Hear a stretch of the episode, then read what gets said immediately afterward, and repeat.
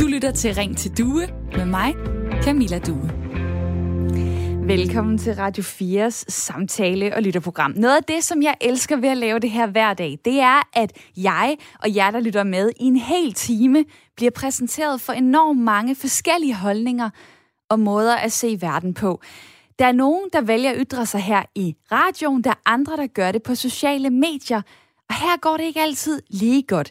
Det er folkeskolelæreren Linda oplevet, det fortæller hun om i et debatindlæg i Politiken. Kort fortalt, så var Linda ansat som lærervikar på en skole. Hun skrev så på Facebook, at hun begræd, at forståelsen og omsorgen for enlige mødre på kontanthjælp og andre fattige familier er forsvindende lille. Det var et indlæg med samfundsholdninger, dog skrevet i fritiden som privatperson. Men det førte til en samtale med øh, Lindas arbejdsgiver, som troede med at fyre hende. Det er jo sådan set let at fyre vikar og få sig nogle nye, som der blev sagt til advarselssamtalen. Herefter valgte Linda sig selv at sige op. At arbejdsgivere slår hårdt ned på ansatte, som siger deres mening offentligt, det mener Linda er et problem, det gør hun opmærksom på i politikken, hvor hun skriver, at det er på tide, at lønmodtagerne protesterer ved simpelthen at våge at åbne munden. Men har hun ret eller hvad? Jeg vil gerne høre fra dig i dag. Mener du det er okay, at en arbejdsgiver blander sig, hvis en ansat skriver kritisk på de sociale medier? Det kunne være om kvinder, om fattige, om udlændinge, om curlingbørn, eller hvad det ellers kunne være. Må arbejdsgiveren blande sig, eller skal arbejdsgiveren blande sig udenom, når man sidder hjemme på sin private Facebook og skriver ting og sager? Send mig en sms med dine tanker på 1424. Start din besked med R4 eller ring til mig på 72 30 44 44, 72 30 44 44. Det her, det er jo typisk noget, der sker for kendte mennesker. Altså, de går ud og siger et eller andet offentligt, og så er der en samarbejdspartner eller en arbejdsgiver, der bliver sur og siger farvel og tak. Det skete for et par uger siden for skuespilleren Gina Carano, der blev fyret fra øh, Disneys populære Star Wars-serie The Mandalorian efter nogle kontroversielle opslag øh, på Facebook. Men det sker altså også for almindelige mennesker som Linda. Det fortalte advokat i fagbevægelsen Krifa, Jakob Kær Torborg, allerede tilbage i 2017. Vi oplever i stigende grad, at vores medlemmer bliver mødt af sanktioner fra arbejdsgiverens side på grund af noget, de har skrevet på Facebook, udtalte han dengang. Og en sanktion, det kan jo være en advarsel, det kan være en opsigelse, det kan ligefrem være en bortvisning fra jobbet. Og vi kan nok godt blive enige om, at hvis jeg står her i radioen og sviner min chef til, eller skriver noget på de sociale medier, så er jeg ikke radiovært særlig lang tid her på Radio 4.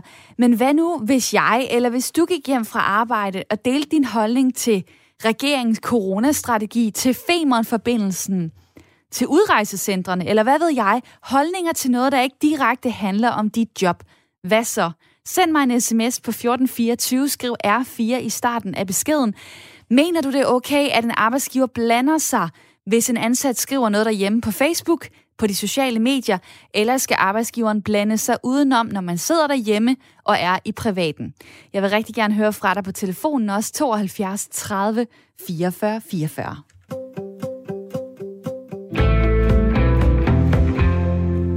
Og nu vil jeg også gerne høre fra mit lytterpanel. Velkommen til Michael og Marianne. Tak skal du have. Goddag til jer ja, to. Det er i den ene ende Michael Å. Christiansen, 59 år, bor i Frederikshavn, har kone, to voksne børn og arbejder som efterskolelærer.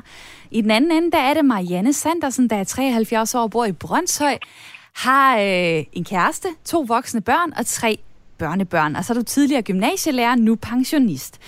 Marianne, som udgangspunkt, er det okay, at det får konsekvenser for en ansat, der sidder derhjemme og skriver noget på Facebook, så ser arbejdsgiveren det og reagerer. Er det okay, eller hvad? Øh, I det her tilfælde, der synes jeg det ikke. Øh, jeg jeg synes, synes, man som privatperson skal have lov til at have sine meninger og holdninger, og øh, de skal jo kunne komme til udtryk både i et læserbrev og i Facebook og øh, alt muligt. Så som udgangspunkt nej.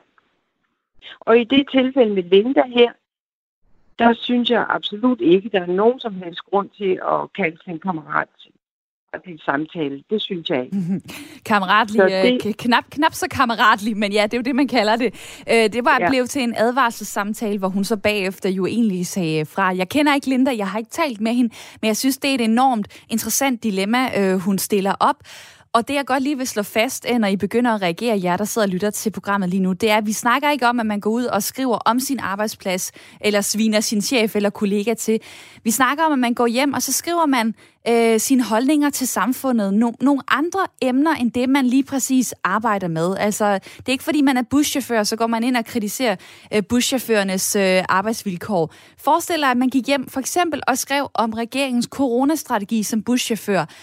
Kunne det så og skulle det have konsekvenser? Kunne arbejdsgiveren komme og sige, det der, det er ikke okay? Og sidder du og tænker, ja, det må en arbejdsgiver gerne. Jeg vil gerne høre dine tanker her i uh, programmet. Jeg vil selvfølgelig også gerne høre fra mit lytterpanel. Og Michael, hvad tænker du om det konkrete eksempel, jeg lige kom med? En buschauffør, der skriver om Mette Frederiksens strategi inden for corona. Måske kalder den for, hvad ved jeg, enten fantastisk eller tåbelig. I det konkrete eksempel, der skal buschaufføren vel som, som udgangspunkt øh, passe sit arbejde. Hvis han ellers gør det med, øh, skal vi sige, med kvalitet og er en god og dygtig buschauffør, så skal han da have lov til at, at udtale sig om det. Men, men hvis han et eller andet sted lærer, øh, altså handler på det, det vil sige, at øh, han vil ikke, øh, han vil ikke bruge mundbind, når han kører bus og så videre, og lade sin protest komme til udtryk på den måde, så synes jeg, at han har en rigtig dårlig sag. Og det kan jo være øh, ret interessant, når vi begynder at snakke de konkrete eksempler, for så bliver det lige pludselig lidt mere øh, mudret. Du arbejder som efterskolelærer. Hvordan øh, tænker du over din egen ageren? Du, jeg ved, du er mest på Facebook. Øh, hvordan tænker du over, hvad du gør og ikke gør derinde? Altså, jeg vil sige, som, som udgangspunkt, og nu når vi, øh, når vi tager fat i den sag, der egentlig, der egentlig åbner alt det her, så synes jeg jo selv, var det Linda, hun hed, øh, tager, øh, tager den her med, at, øh, at, at vi, skal, vi skal turde sige tingene. Men jeg synes jo, der er meget stor forskel af, om man siger tingene øh, face to face, eller om man sætter sig ned øh, bag tastaturet og skriver tingene hvem skulle man sige det face to face to, at man var øh, træt af, at øh, enlige mødre havde dårlige vilkår, eller at fattige familier øh, blev, øh, blev svigtet. Øh, jeg tænker bare, vi kan jo godt gå rundt og sige det til hinanden, men vi ved også alle sammen, at der, hvor det har noget gennemslagskraft, der, hvor folk ser det, det er, når det kommer ud i det offentlige. Det kan være på sociale medier. Det kan også være øh, i, i, skal vi sige, de traditionelle medier, altså aviser for eksempel. Man skriver et læserbrev. Ja, men igen, umiddelbart det her øh, konkrete eksempel, synes jeg er svært at, at udtale sig om. Men hvis hun, hvis hun i stedet for, øh, det kommer jo også an på, hvordan hendes profil generelt på Facebook, den, øh, den er udtrykt, hvis man kan sige det sådan. Hvis hun havde skrevet et læserbrev, hvis hun, øh, hvis hun havde for eksempel blivet om at komme med i radioen og udtale sig om det, så synes jeg, det havde været en helt anden situation. Og øh, I to I med mig her øh, den næste time i Ring til Due, som jo er Radio 4's samtale- og lytterprogram. Det er dejligt at se, at der allerede er mange, der skriver til mig på sms'en 1424. Man kan også ringe på 72 30 44 44. Det er det nummer, som Valter er kommet igennem på. 75 år ringer fra Horsens, så velkommen til. Tak for det. Du siger... Og jeg vil gerne sige ikke, også, at det der med ytringsfrihed, det er jo et kæmpe emne i virkeligheden for i Danmark har vi slet ikke den ytringsfrihed, som vi går og bryster os med i 10 og 10 og, har, og har faktisk aldrig haft det, og har det heller ikke i dag. For det første er det jo alt for mange mennesker, der er, alt, der er hundredrej for at udtale sig om dit og datten, selv, selv, selv småting, kan man sige, ikke også? Og det er de sandelig også grund til, fordi det viser sig også i praksis, at hvis de endelig gør det, siger noget, ikke også? Og det kan være læserbog, eller hvad det kan være, hvis det bare er en lille smule kritik i de læserbog dag, jamen så bliver de bare stoppet af redaktionen på den pågældende avis. Så, og jeg har selv været i, i statens tjeneste for 15 år siden i, i, i 37 år. Og der er jo præcis det samme system, der kører der, ikke også? Der er jo ikke nogen, der må sige noget som helst. Og hovedparten, de er jo medløbere, mere eller mindre. De tør i hvert fald slet ikke sige noget. Og siger man noget, ikke også? Jamen, så er man sikker på, at så falder hammeren. Prompte. Altså, man bliver chikaneret for ledelsen af. Man bliver holdt ude for mange ting. Man avancerer ikke i systemet eller på nogen måde. Så det er en høj pris, man betaler for det. Og vi kommer ikke ud af stedet. Vi har kun ytringsfrihed, når man snakker i tv-avisen. Men ikke i den virkelige verden. Det er bare nu, man bilder selv ind. Sådan er det bare. Jamen, det synes jeg da er en spændende pointe, du har, fordi det er jo, det er jo faktisk, øh, det er jo faktisk sådan, at øh, ytringsfriheden, det er jo, det er jo retten til at udtrykke sig frit om sine holdninger øh, og tanker. Det kan være på skrift, det kan være i tale. Men ytringsfriheden, den er jo aldrig absolut. Det er jo det, vi måske tror. Vi tror, vi er fuldstændig frie. Det ligger i ordet ytringsfrihed. Men der er jo begrænser for, hvad man må, hvad man, øh, begrænsninger for, hvad man må sige. Altså for eksempel må man jo ikke udtale sig racistisk. Man må ikke opfordre til terror osv. Øh, hvis man holder sig inden for den ramme af ytringsfrihed, hvor man ikke kan blive straffet, synes du så, det er okay, at en ansat øh, går hjem og skriver, skulle jeg til at sige, om hvilket som helst emner, bare det ikke lige handler om, øh, om ens eget arbejde? Ja, det er da fuldstændig korrekt. Det er der, det, det, det, det er der menneskeret, ikke også? Og det burde der være, det burde alle, der gør mere eller mindre, hvis de har et eller andet på sig, ikke også? Men det tør de ikke, fordi, som jeg siger, det er jo en konsekvens. Og det der med at, at, at, at racistisk og alt det der, det er slet ikke der, vi er hen, hvor jeg snakker om. Jeg snakker jo bare om ganske almindelig politik, eller hvad det nu kan være, ikke også? Som har samfundsmæssigt øh, hvad skal man sige, betydning også, jeg snakker om. Jeg snakker ikke om hverken oprør eller, eller, eller bål og brand eller noget som helst. Jeg snakker bare om en god, savlig kritik, og man skal huske på, ikke også, at hvis man for eksempel skriver et læserbog til en eller anden avis, hvor man retter en kritik mod et eller andet, så kan det ikke hjælpe nu, at redaktions øh, på, på den pågældende avis, eller hvad det nu er, holder den tilbage og siger, at der må ikke komme i. For det er jo censur i virkeligheden. Fordi når jeg skriver under med min egen underskrift og adresse og det hele, og man kan se, at det er der, hvor jeg bor, så er det jo mig, der er ansvarlig for det. Og hvis der er nogen, der så mener, at det, jeg har, skrevet, har skrevet, ikke også, det, det stører et eller andet, eller, eller er kriminelt, eller hvad det nu kan være, ikke også, jamen så er det kun mig, der er ansvarlig. Det er jo ikke avisen, der er ansvarlig. Og tak, fordi du også lige øh, bragte det ind her, øh, Valter, der kom igennem fra Horsens. Mange tak for din tid. Selv tak. Hej. Hej. Perspektivet omkring, øh, hvordan man bliver behandlet, hvis jeg kan kalde det det, når man går ud og faktisk gerne vil ytre sig i de lidt mere traditionelle øh, medier. Det kunne være aviserne. Det kunne også være for eksempel i et øh, radiointerview. Der er det jo så, der er nogen, der går til tasterne. De siger, jeg tager sagen i egen hånd. Jeg har mit eget lille forum her, hvor jeg kan kommunikere ud til mine, om det er 200 eller 600 eller 1200 venner, for eksempel på Facebook. Det kunne jo også være andre øh, sociale medier. Jeg kunne godt lige tænke mig at spørge Marianne i mit øh, lytterpanel. Umiddelbart tænker jeg om en ansat, der går ud og ligesom er samfundsdebatterende, engagerende. Det er jo, det er jo et menneske, som, som vil noget øh, med det her øh, liv, med det her samfund, vi, vi alle sammen bor i og opholder os i. Så kan jeg også bare spørge omvendt, er det en træls person at have som ansat, altså, eller er det en selvstændig samfundsengageret medarbejder, som man skal prise sig lykkelig for, man har ansat? Hvad tænker du? Er det den trælse type? Nej, jeg synes det ikke.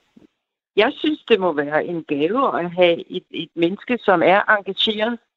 Og netop i Lindes, til, Lindes tilfælde, der synes jeg, at øh, det må være en gave for sådan en skole, øh, som har øh, engagement.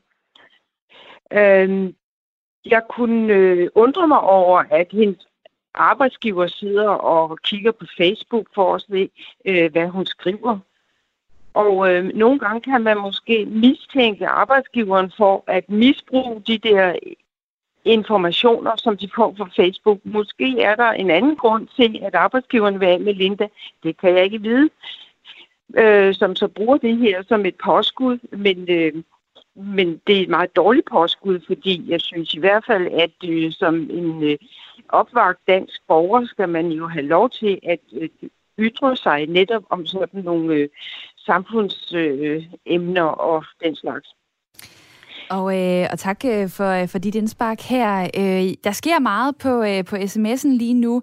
Øh, 1424, der er øh, for eksempel en, der skriver sådan her, kun hvis man skriver noget, der er ulovligt, så er det okay, at arbejdsgiveren øh, går ind og øh, blander sig. Så er der øh, også en, der skriver... Øh, nej, jeg gemmer lige de her sms'er, så springer jeg til øh, Jakob Lino Jensen, der er lektor i kritiske sociale mediestudier på Aarhus Universitet. Velkommen til. Tak. Det er et problem for den offentlige debat, hvis folk bliver bange for at ytre sig om samfundet på de sociale medier, fordi man for eksempel frygter at miste sit job. Det er en af dine øh, pointer. Lad mig lige øh, høre dig uddybe. Hvorfor er det, det er godt, at almindelige mennesker går ud og skriver ting om samfundet, om demokratiet for eksempel? Jamen, øh, ud fra sådan et, et rettighedsprincip, så er det jo generelt godt, at så mange borgere som muligt kommer til ord. Altså, vi tror jo på, at vores samfund er bygget på demokrati og også på ytringsfrihed. Øh, så det er baseret på en værdi om, demokrati har en værdi i sig selv. Ikke? Vi tror på menneskerettigheder og rettigheder for den enkelte.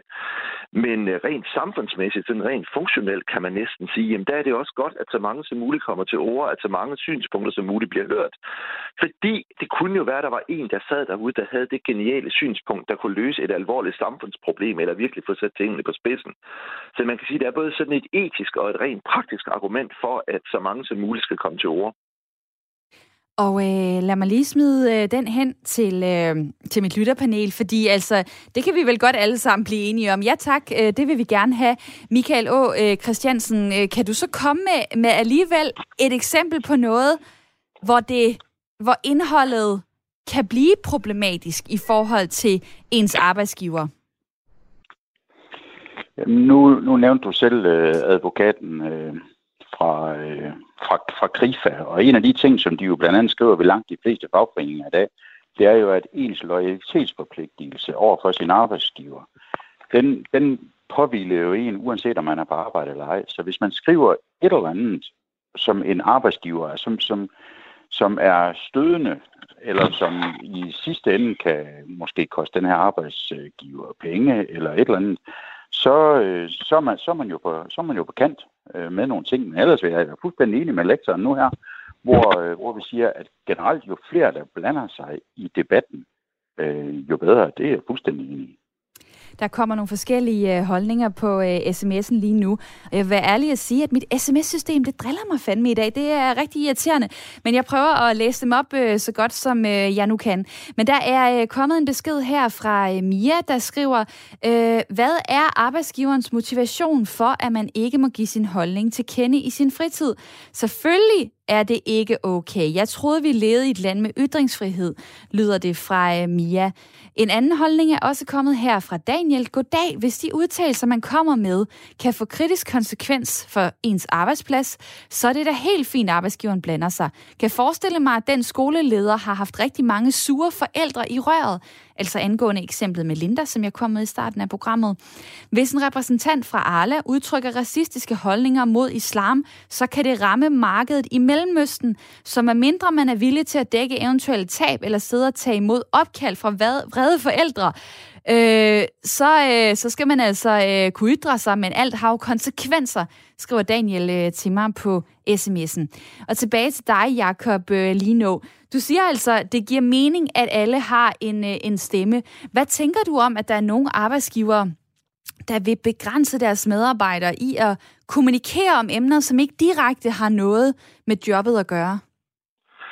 Ja, det er, jo, det, er jo, det er jo der, det bliver problematisk, ikke? Fordi selvfølgelig øh, er det ikke særlig smart, at du går ud på Facebook og skriver nogle, nogle, nogle grimme ting om din chef, Og det er jo heller ikke særlig godt, at du går ud og lægger personfølsomme oplysninger, men det er jo også omfattet af loven, ikke? Øh, jeg synes, det store problem, det store dilemma her, det bliver, når det er sådan nogle etiske virksomheder, øh, altså, øh, og ja, altså for eksempel Arla, de, de viste jo i hvert fald under Mohammed-krisen, at at de var klar til at, at sætte etiske hensyn til side for indtjening. Ikke? Så, så det har de jo gjort før. Øh, men, men, men, men altså, jeg, jeg, jeg kan godt, altså, jeg kan godt, jeg synes virkelig, det er et problem, men jeg synes også, at, at, at det er et større problem, når det bliver sådan nogle generelt politiske udsagn, ikke? Fordi, altså, hvis man generelt ikke kan skrive noget kritisk om Kina, fordi man eksporterer til Kina, jamen det kan jeg godt se, det ikke er særlig smart, ikke? fordi vi ved, at kineserne er meget ømfindtlige med kritik. Øh, øh, øh, og, og selvfølgelig skal arbejdsgiveren, arbejdsgiveren har ret til i hvert fald at sætte begrænsninger på, hvad man skriver i arbejdstiden. Øh, og jeg synes også, at, at det giver mening at, at tænke sig om. Ikke? Altså ytringsfrihed betyder jo ikke, at man har ytringspligt. Altså det er jo tilladt at tænke sig om. Øh, selvfølgelig der, hvor det er sådan nogle personfølsomme oplysninger, der har vi både en lovgivning og almindelig anstændighed, der gør det lækker man ikke. Men jeg synes, at dilemmaen er, som jeg også øh, har talt om igennem programmet her, jeg synes, dilemmaet det er, når det er noget politisk, fordi der er altså en vidtgående ytringsfrihed. Som borger har man altså ret til at ytre sig politisk. Arbejdsgiveren har ikke ret til at sætte begrænsninger på, hvad man ytrer politisk i sin fritid. Øh, men det er et dilemma, fordi omvendt kan man sige, jamen, det er tilladt at tænke sig om, ikke? Øh, og, øh, og det er jo, altså det, ja, det har vi jo set i mange tilfælde, det, der angår. Og det sjove, det er jo, at, at når du siger formulering tænk sig om, der kunne man jo også vente om at sige, at de folk, der sætter sig ned, og ikke bare skriver en sviner, men faktisk skriver et velargumenteret opslag på Facebook, måske fordi de har noget erfaring øh, fra privatlivet om netop børneopdragelse, øh, eller om øh, kvinder, der er for skingre, eller om øh, udlændinges opførsel, eller hvad det kan være. Det kan jo sagtens være øh, folk, der faktisk har tænkt sig om, der faktisk har sat sig ned og sagt, hov, jeg observerer noget i samfundet, som jeg gerne vil give udtryk for og give videre til jer andre. Høre jeres respons øh, på det. Og jeg skal bare lige spørge dig til sidst, Jakob, fordi der er jo mange brugere på sociale medier. Øh, så på en eller anden måde, hvis nogen af dem hopper fra, fordi ah, det kan ikke lige lade sig gøre i forhold til deres arbejdsgiver, skal der så ikke være nok gang i debatten alligevel, uanset om der er nogen, der føler sig begrænset og ikke tør være med? Altså, jeg vil sige, at, at, at man kan jo også vente om at sige, jamen okay, øh, jeg arbejder måske i en virksomhed, der har et følsomt forhold til Kina, så kan det godt være, at jeg ikke skal tage den kamp, men det er en anden, der skal tage den. Så kan jeg for eksempel kæmpe for børns rettigheder, eller mod omskæring af kvinder, eller et eller andet andet, som ikke konfliktuerer med virkelighedens interesser. Altså demokrati betyder jo ikke, at alle skal sige alt hele tiden. Øh, øh, men det er selvfølgelig en, en gråzone, og det er jo noget, altså det er jo noget, vi har talt om i overvis. Det er også, hvem skal man være venner med på Facebook? Hvordan håndterer man de der mange forskellige relationer, man har? Så, så det er ikke noget, der er nemme løsninger på, men, men, men demokrati er ikke nemt, men derfor skal vi stadigvæk kæmpe for det. Og tak fordi du var med her, øh, Jakob Lino Jensen. Selv tak. Lektor i uh, kritiske sociale mediestudier på Aarhus Universitet. Jeg kunne også godt tænke mig at få øh, Rasmus fra Hedehusene med ind i snakken på 31 år. Dejligt, du er kommet igennem på telefonen. Velkommen til. Tak skal du have. Din pointe er, at det kommer helt an på ens stilling og arbejdsplads. Men hvad hælder du mest til? Hælder du mest til, at arbejdsgiverne skal blande sig, og det er fint nok, eller de skal holde nallerne langt væk fra det, der foregår, når man sidder derhjemme, for eksempel på Facebook? Jamen, øh, som jeg også skriver i sms'en, jamen, jeg synes, at øh, det, det, kan ikke, øh, det kan ikke øh, stilles så sort og hvidt op, fordi det, det kommer lidt an på, øh, hvilken arbejdsplads der er tale om, og hvilken stilling man har med at gøre. Og for eksempel en, øh, en, en politibetjent, eller en, der arbejder i, i retsvæsenet, en dommer eller en jurist, eller hvad der, der kan jeg sagtens se ræsonen i, at, at, øh, at, man, at arbejdsgiveren ligesom kan pålægge, at øh, de ikke må, at ytre sig i, i for, for ekstrem en retning, for eksempel højre- eller venstreorienteret, øhm, fordi de har ligesom en, en rolle at spille i samfundet, hvor de skal være upartiske, og de skal være lovens håndhæver, eller hvad det nu skal være. Og øh, det kan jeg sagtens se en, en, en interessekonflikt øh, i, hvis de begynder at blande sig i, øh, i ekstreme spørgsmål, for eksempel. Og lige præcis, når du nævner en politibetjent, det er jo en øh, offentlig ansat. De har faktisk mere vidtgående øh, øh ytringsfrihed end privatansatte, for eksempel. Der er særlige regler øh, for ansattes ytringsfrihed i en overordnet vejledning fra Justitsministeriet, for eksempel, hvor øh, det blandt andet fremgår, at øh, offentlige ansatte er beskyttet af grundlovens bestemmelse om ytringsfrihed, og dermed på egne vegne kan deltage i den offentlige debat og fremsætte personlige meninger og synspunkter, også om emner, der vedrører ens eget arbejdsområde. Det er faktisk ret vidtgående, det der i hvert fald på papiret står, at man har, øh, har ret til. Alligevel så siger du, selvom man har ret til det, så skal man lade være med det.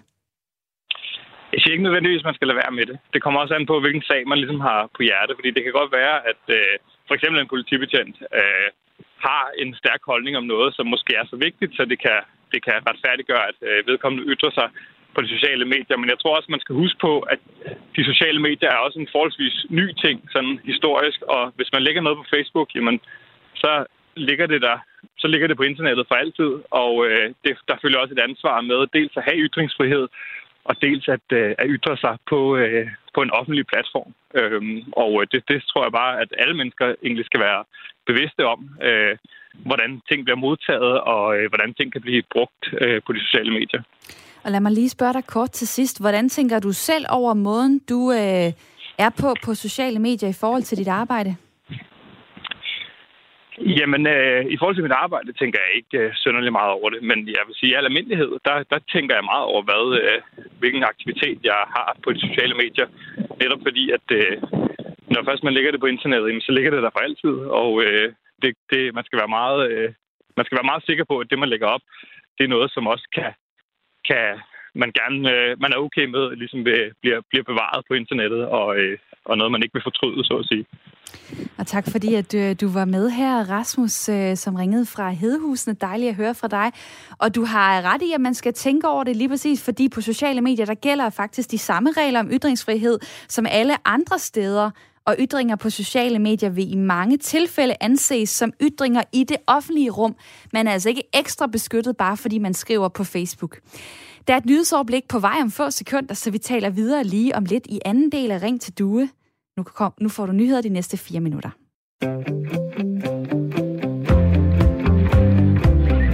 Du lytter til Ring til Due med mig, Camilla Due.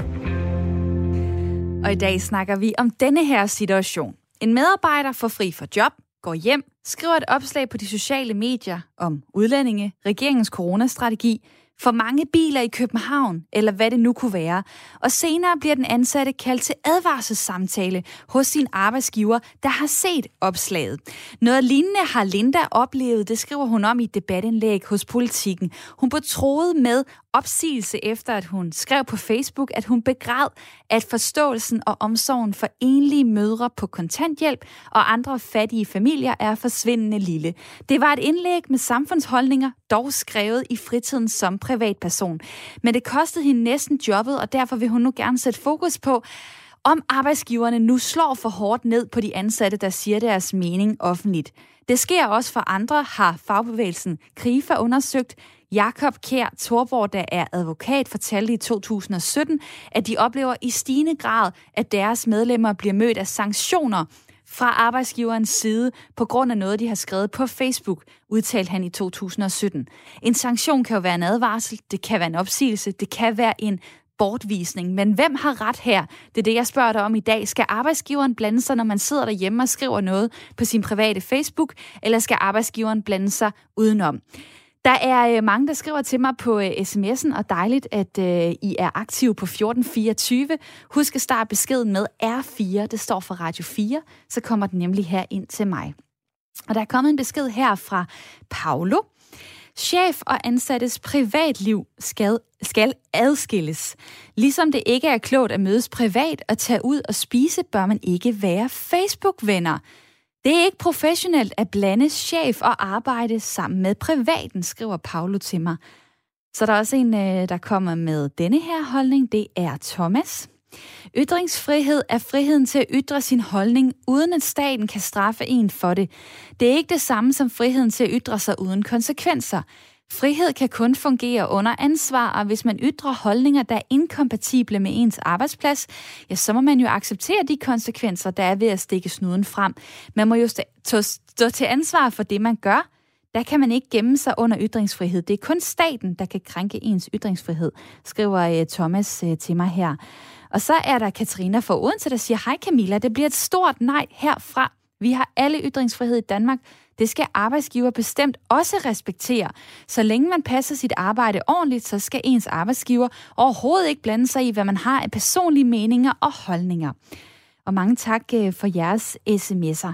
Jeg sender lige øh, bolden videre til mig fra Randers på 46. Velkommen til. Hej. Hej. Du er forelæser selv om offentligt ansattes ytringsfrihed, så er det klart, at uh, du reagerer, når du uh, hører emnet i dag. Ja.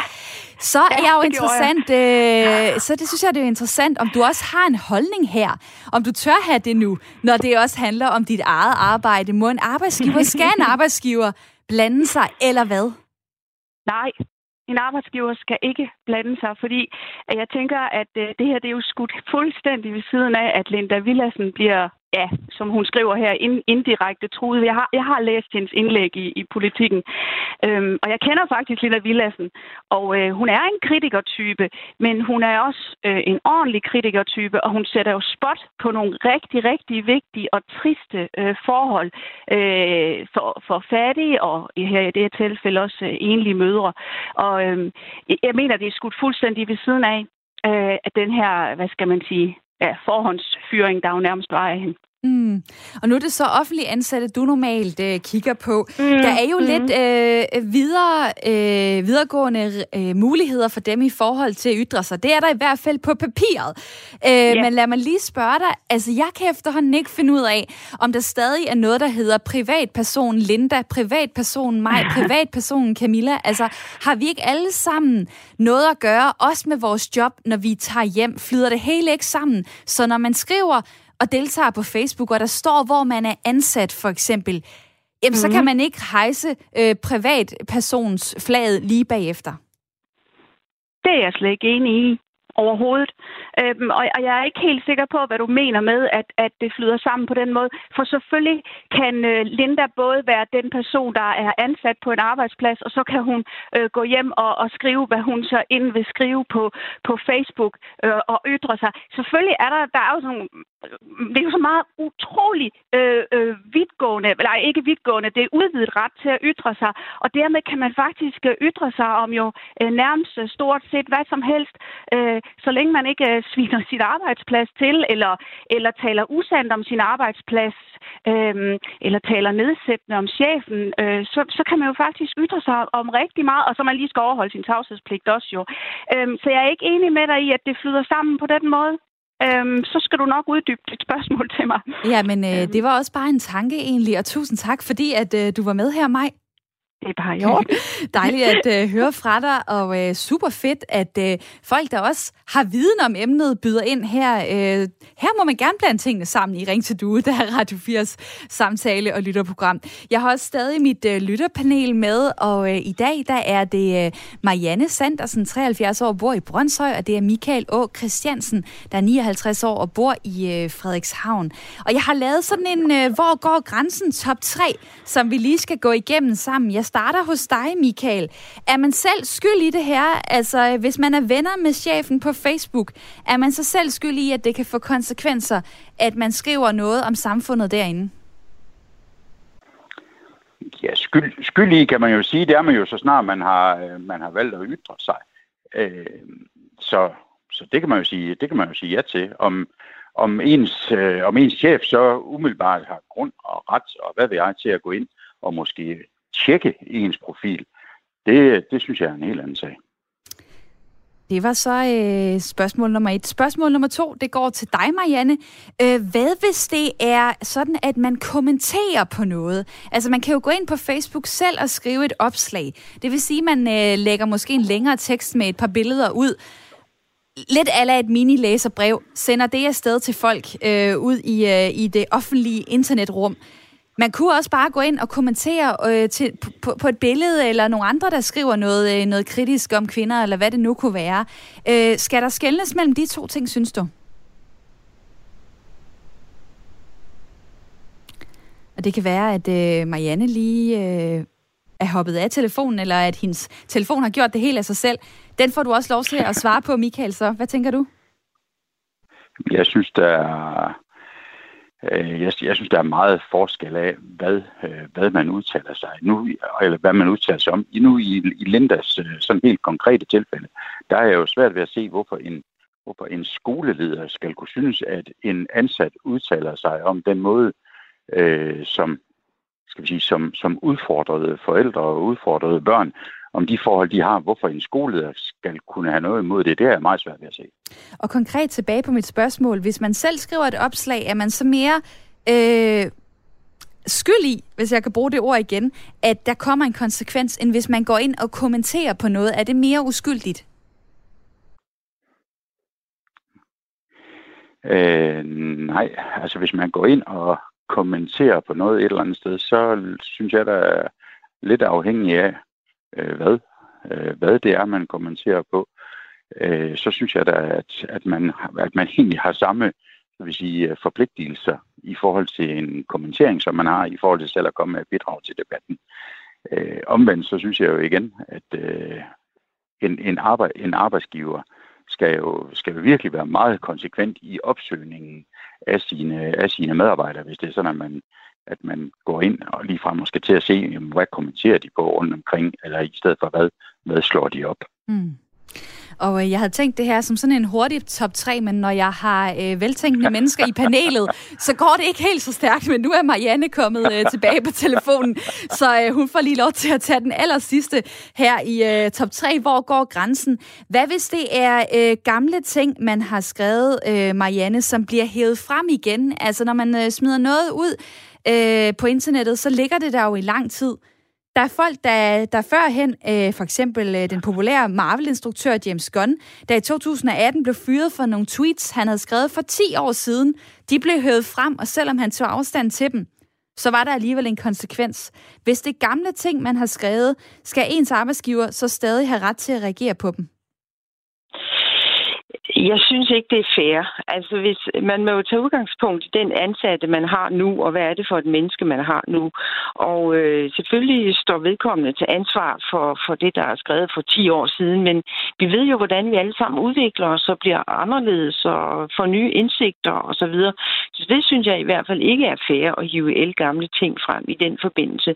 Men nu ved jeg jo godt, at det er jo det, man har gjort i MeToo for eksempel. Altså, der har man jo hævet gamle ting frem, og det er jo selvfølgelig en helt anden debat øh, og gamle ting, som folk har sagt og udtrykt osv., og, så videre, og som de nu bliver straffet for. Men øh, med hensyn til sådan nogle øh, holdninger, øh, kan være ja, øh, af samfundsmæssige øh, problemstillinger og holdninger til samfundsmæssige problemstillinger osv., det, øh, der synes jeg altså, at man skal have lov til at, at udvikle sig og ændre sig, og så må arbejdsgiveren sige, hvad er det for en person, jeg har foran mig nu? Hvad er det for en jeg, øh, person, jeg har ansat her? Hvad, hvad står vedkommende inden for nu? Så det, det synes jeg, at det må være sådan. Og sådan noget vi øh, til bunds i øh, Hvor går grænsen? Øh, Mini-top 3. Tak for at komme med jeres indspark her i øh, lytterpanelet. Vi har også hørt forskellige holdninger indtil nu i forhold til, hvornår en arbejdsgiver må blande sig. Så skal vi også kigge nu på det juridiske, på reglerne her. Øh, det er ikke helt så sort-hvidt, hvornår en arbejdsgiver må blande sig. Du kigger på det her område, arbejder med det. Henrik Karl Nielsen, velkommen til. Ja, tak skal du have, og godmorgen. Godmorgen. Partner i advokatfirmaet Kok, Christ, øh, Kok Christensen. Du har beskæftiget dig med ansættelsesret og den her type sager. Og det vil altid være en vurdering i den enkelte sag, om arbejdsgiveren må blande sig. Surprise, det er det sådan som regel med jura. Men, men kan du komme med et eksempel på noget, hvor, øh, hvor det viser sig, at det ikke var i orden, at arbejdsgiveren øh, var inde og, øh, og have en holdning til, hvad en ansat skrev på sociale medier? Ja, altså, du kan jo sige, at man, man skal se meget nuanceret på det. Altså, hvad er det, der er skrevet? Hvad er omstændighederne for, hvorfor er det skrevet, og hvad er det for en type virksomhed? Fordi man kan jo dele det her ind i nogle typer. Altså, man, der har været flere sager, hvor en medarbejder har haft en eller anden dårlig dag, man har haft en overensstemmelse med chefen.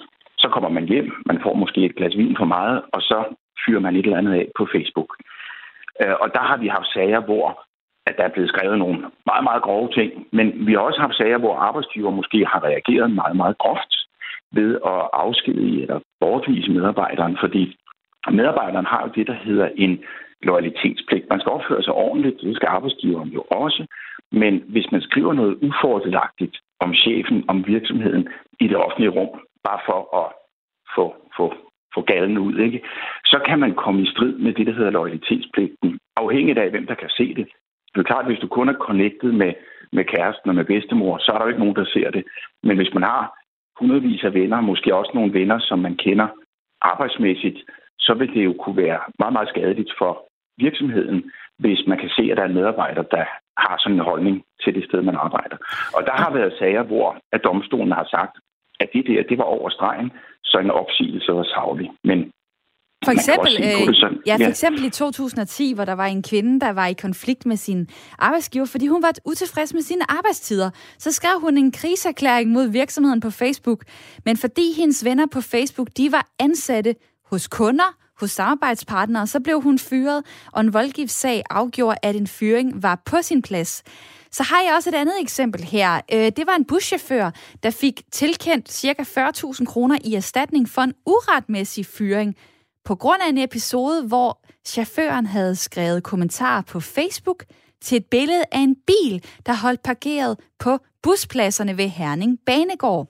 Ifølge retten i Herning, så var det ikke nok, at Herning Turist henviste til busselskabets mediepolitik eller sagens omstændigheder i øvrigt, da selskabet afskedede ham. Så det var altså en uretmæssig øh, fyring. Hvor, hvorfor er det egentlig, at reglerne her, øh, de ikke er sort-hvide, og det kan gå den ene vej, det kan gå den anden vej? Jamen, du kan måske sige, hvis man kigger lidt på de to sager, så er det måske mere sort-hvidt, end, end du egentlig tror, fordi det buschaufføren gjorde, han sagde jo ikke noget ufordelagtigt om sit busselskab. Han kom med sådan en eller anden kommentar om en bil, der var parkeret, som generede den øvrige trafik. Og der er vi jo inde i noget andet. Der har det ikke noget at gøre med loyaliteten mod arbejdsgiver. Der har det noget at gøre med, at han har en eller anden ytringsfrihed. Han må jo godt have en mening om, at der er en trafikant, der opfører sig idiotisk. Øhm, og det, det, det kan man ikke tage fra folk, at, at de må have. Og derfor er, er det en overreaktion på arbejdsgivers side. Altså, at en chauffør poster et billede af en bilist, øh, som laver noget forkert, det kan man selvfølgelig mene om, hvad man vil, men det er jo ikke i strid med noget. Der er så også bare det med sådan nogle sager, at bagefter, når man kigger på dem, kan man jo se, hvorfor pokker har de ikke snakket sammen. For hvis man har en medarbejder, der skriver noget, og hvis arbejdsgiver synes, det er et problem, så kan man jo tage en snak om det næste dag, og måske vil han så sige, det kan jeg godt se, og så kan han jo klikke sådan et indlæg ned, så lidt som ingenting. Men jeg, jeg, troede, jeg troede, undskyld, jeg, jeg, jeg, jeg, jeg troede måske, at det der med, uha, øh, buschauffør og trafik, allerede der skulle man skille tingene ad. Men, øh, men så længe, at man ikke går ind og, og chikanerer øh, sin arbejdsplads, eller ødelægger øh, noget samarbejdsmæssigt, så har man øh, faktisk en, øh, en ret øh, stor frihed, eller hvad, til at, øh, at, at ytre sig øh, om, om andre ting, end lige præcis der, hvor man er ansat. Ja, det har man, men nu kan du så også sige, at i den sag her fra Herning, der var det jo en, en helt almindelig medarbejder. Hvis det nu havde været kommunikationsdirektøren eller en ledende medarbejder, så kan det godt være, at man ville sige, ah, du skal lige huske på, at selvom du har fri, så opfatter folk dig stadig som vores kommunikationsdirektør. Det gør det 24 timer i døgnet. Og det vil sige, at den ledende medarbejder skal måske snarere tænke over, hvilke signaler han sender ud. Hvorimod den menige medarbejder skal have plads til at kunne komme ud med en frustration, som er rettet mod nogle personer ude i det offentlige rum. Det kunne øh, også have været på Hvor går grænsen top 3. Øh, hvorhenne er du ansat, og i hvilken stilling? Og hvordan ser folk ja. dig øh, udad til? Lad mig lige til sidst få dig til at, øh, at komme med øh, måske en simpel huskeregel til os alle sammen, før man, øh, man skriver noget på sociale medier. Hvad, hvad skal man have i mente i forhold til, øh, til ens arbejdsplads? Du skal i hvert fald have det i mente, at tænk dig om. Tænk om, hvad det er, du skriver, og tænk over, hvorfor du skriver det. For man skal huske på, at det vi deler på de sociale medier, det er jo noget, som andre læser. Og andre vurderer folk ud fra, hvad de skriver. Det tror jeg, vi alle sammen gør. Vi synes, der er nogen, der skriver alt for meget. De skriver noget, vi ikke gider høre på. Øh, det er hovedparten af indlæggene på Facebook er jo i den kategori. Tænk dig om, øh, bevar en god sund fornuft, men også for den arbejdsgiver, der måske er for nærtagende. Han eller hun skal også tænke sig om. Sige, lad nu være med at overreagere. Ha' dog den snak og dialog med dine medarbejdere sådan at man kan få snakket om det, at man selv kan få forventningsafstemt om, øh, hvad, hvad man kan lide og hvad man ikke kan lide. Og begrebet tænk så om, det tror jeg lige, jeg vil vende med mit lytterpanel lige om lidt. Men Henrik Karl Nielsen, mange ja. tak, fordi du var med. Ja, selv tak. Fortsat god dag. I lige måde. Advokat ved Kok Christensen og har beskæftiget sig med ansættelsesret, og altså den her øh, type sager. Dig derude kan også nå at komme øh, med i programmet øh, ved at skrive til mig på 1424. Start din besked med R4. Hvad tænker du, er det okay, at en arbejdsgiver blander sig, hvis en ansat skriver noget kritisk derhjemme på de sociale medier om noget andet end ens job? Øh, eller synes du, at arbejdsgiveren skal blande sig udenom her? Der er øh, holdninger på sms'en, øh, blandt andet fra Kasper. Snakken om privatpersonen og arbejdspersonen er en skæv tanke, og en snak, som vi bruger alt for meget tid på. Vi spalter tid og person alt for meget. Vi lever alle i en tid som et menneske. Brug den rigtigt. Mig bekendt står der en kiste ved den enkelte, en kiste ved den enkeltes begravelse. Når det er sagt, skal man sige sin mening, ikke brænde inde øh, med den, så frem det betyder noget for en. Man skal dog være klar over konsekvensen. Og øh, også lige en besked her fra Kent. Det er dejligt at være selvstændig og ikke indgå i en symbiose. Så kan man nemlig sige, hvad man vil. Og det har du da øh, fuldstændig ret i øh, med mindre at dine kunder eller samarbejdspartnere bliver sure på dig. Så måske øh, er vi alle sammen bundet af et eller andet. Øh, der er Daniel også, der skriver til mig, Goddag, hvis en børnehavepædagog i sin fritid ytrer på Facebook, at det er for dårligt, at forældre ikke giver deres børn ordentligt tøj på, så kan det jo ikke undgås, at forældre i den institution føler sig ramt. Det kan give bagslag for pædagogen selv og institutionen. Hende Linda må jo antages at bygge sin kritik baseret på observationer i sin dagligdag som lærervikar, for eksempel blandt forældre og elever, og det kan medføre problemer, skriver Daniel til mig. Linda, der altså har skrevet et debatindlæg i politikken, som gør, at vi snakker om det her i dag. Hun blev øh, troet øh, til en fyring, tror jeg, jeg kan oversætte det til, efter at hun skrev noget om enlige mødre og øh, fattige familier, noget om socialt udsatte, men hun arbejdede som lærervikar. Det øh, var en grænse, hun overskred der, mente arbejdsgiveren. Jeg skal lige forbi uh, Ulrik, som uh, er kommet ja. igennem fra Nordfyn. Velkommen til. Jo, tak. Hej, du arbejdede på en skydebane, hvor forsvaret øvede, og så skrev du et opslag om det samarbejde på Facebook, og så blev du fyret. Ja, det, det hænger sådan sammen, at jeg vil lige holde skydebanen for forsvaret, men som alle efterhånden nok ved, så er al servicedelen, det er jo uliciteret til ISS. Og øh, jeg var så ansat i ISS. og det, der var med det, der har den konflikt, der har været i medierne, den startede jo noget tid før, at hvis man sige, medierne fik lys om det. Og øh, jeg blev ved med, i den ansættelsesperiode, jeg havde, at presse ISS og FES, det Forsvarets ejendomsstyrelse. Det er sådan de to. FES har pengekassen, og det er ISS, der udfører opgaverne. Men pengekassen er tom, fordi at øh, man skal have jægerfly og muligt andet, og, og øh, Folketinget ikke vil give penge. Men den korte lange er bare, at jeg kritiserede ISS for ikke at gøre deres arbejde ordentligt. Fordi at, eller i hvert fald ikke give mig de midler til at kunne udføre mit arbejde ordentligt tilfredsstillende. Og det ytrer jeg så på en Facebook-side, der hedder Til kamp mod ISS, som er oprettet af forsvarspersonel. Og igennem det, så vil jeg kalde en samtale om, at øh, det må man ikke gøre alt muligt andet. Og så jeg skal lige forstå, jeg, over, jeg oversætter lige her, fordi at, øh, du er selvfølgelig dybt inde i det her, og forskellige øh, øh, spillere på banen, hvis man kan kalde det og så videre. Men du var altså ja. ansat hos ISS, og du går ja. ind og skriver kritisk om dem. Ja, fordi at jeg synes ikke, man kan være bekendt over for, øh, for de personer, der arbejder øh, på kasernerne, at den, den service, man stiller for dem.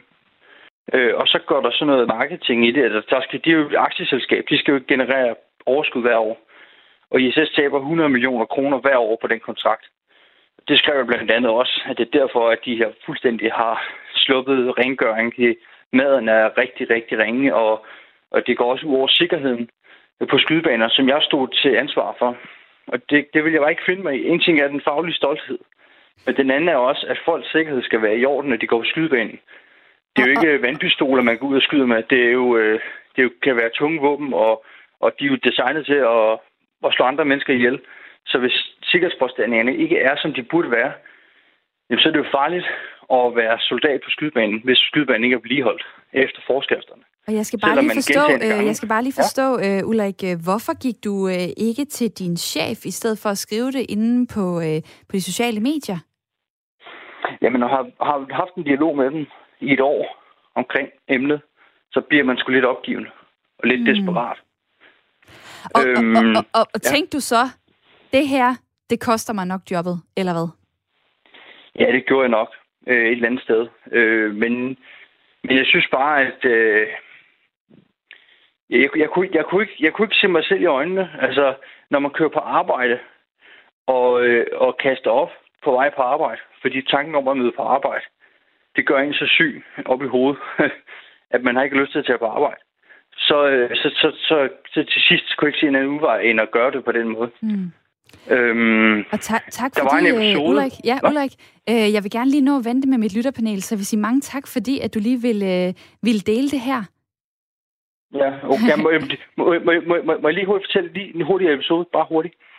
Der var en episode i 2019, hvor der var en betjent for Søgerslands politi, der ude skyde på en af mine skydebaner. Og han fik en rekrochet i benet fra hans pistol, hans tjenestepistol, fordi øh, skydebanen ikke var ordentligt vedligeholdt. Det vil sige, at han fik projektilet fra sin egen pistol i skinbenet.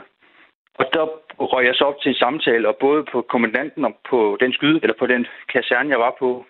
Og, og efter det, efter det, så, så kørte det bare, så fik det bare dårligere og dårligere med at gå på arbejde. Mm.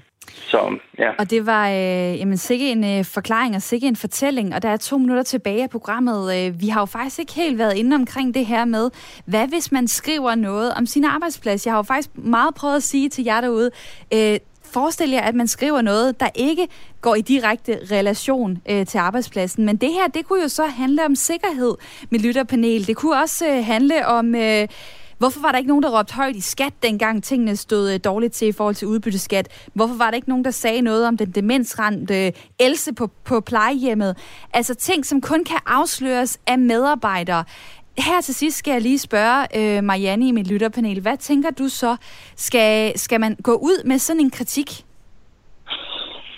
Ja, det kan man jo blive nødt til i sidste ende. Jeg vil dog sige, at man skal gøre alt for at få det orden inden døre. Altså, at man taler med sin ledelse, min, øh, øh, sine måske går lidt højere op i systemet.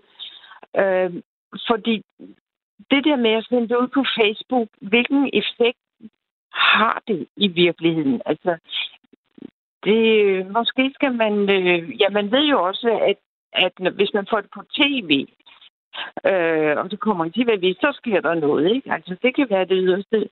Men øh, for, altså, jeg synes, man skal bestræbe sig rigtig, rigtig meget på at få ordnet øh, med sine arbejdsgivere. Mm. Men nu med den forrige, det forrige indlæg der, der, der må man sige, at øh, det, vedkommende har gjort alt. Men så ved jeg bare ikke, om Facebook er, er, er det rigtige er, sted. Det rigtige. Og det, det er jo et eller andet sted, det der står tilbage efter den her øh, snak, det er blandt andet, jamen, øh, hvad skal man gå ud og skrive på de sociale medier, og i hvilken øh, sammenhæng? Jeg vil sige tak til alle jer, der har været med for at øh, sætte tankerne i gang, også hos øh, mig i hvert fald. Marianne Sandersen, der var i mit øh, lytterpanel i den ene ende, og Michael Å. Christiansen. Mange tak for øh, jeres tid begge to. Ja, tak. tak.